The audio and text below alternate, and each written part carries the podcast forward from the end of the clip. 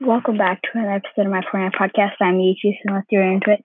So today today's item shop, we have the Deadeye skin for 2,000 V-Bucks, the Flying Saucer Glider for 1,200 V-Bucks, the Beef Boss skin for 1,500 V-Bucks, the Spectral Slides and Bolt Batons for 800 V-Bucks, the Dead Wave and Splatter Spectrum, Weapon Wrap 700 V-Bucks, Back Channel back bling for 200 V-Bucks, the windmill floss emote for 500 V-Bucks, the Costello skin for 1,200 V-Bucks, the reveal emote for 200 V-Bucks, the driver pickaxe for 500 V-Bucks, the Bree skin for 800 V-Bucks, the envoy skin for 800 V-Bucks, and finally the Patty Whacker pickaxe for 500 V-Bucks.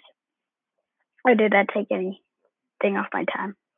Oh yeah, uh, I'm doing a time challenge today to try to figure out how fast I can do a single episode.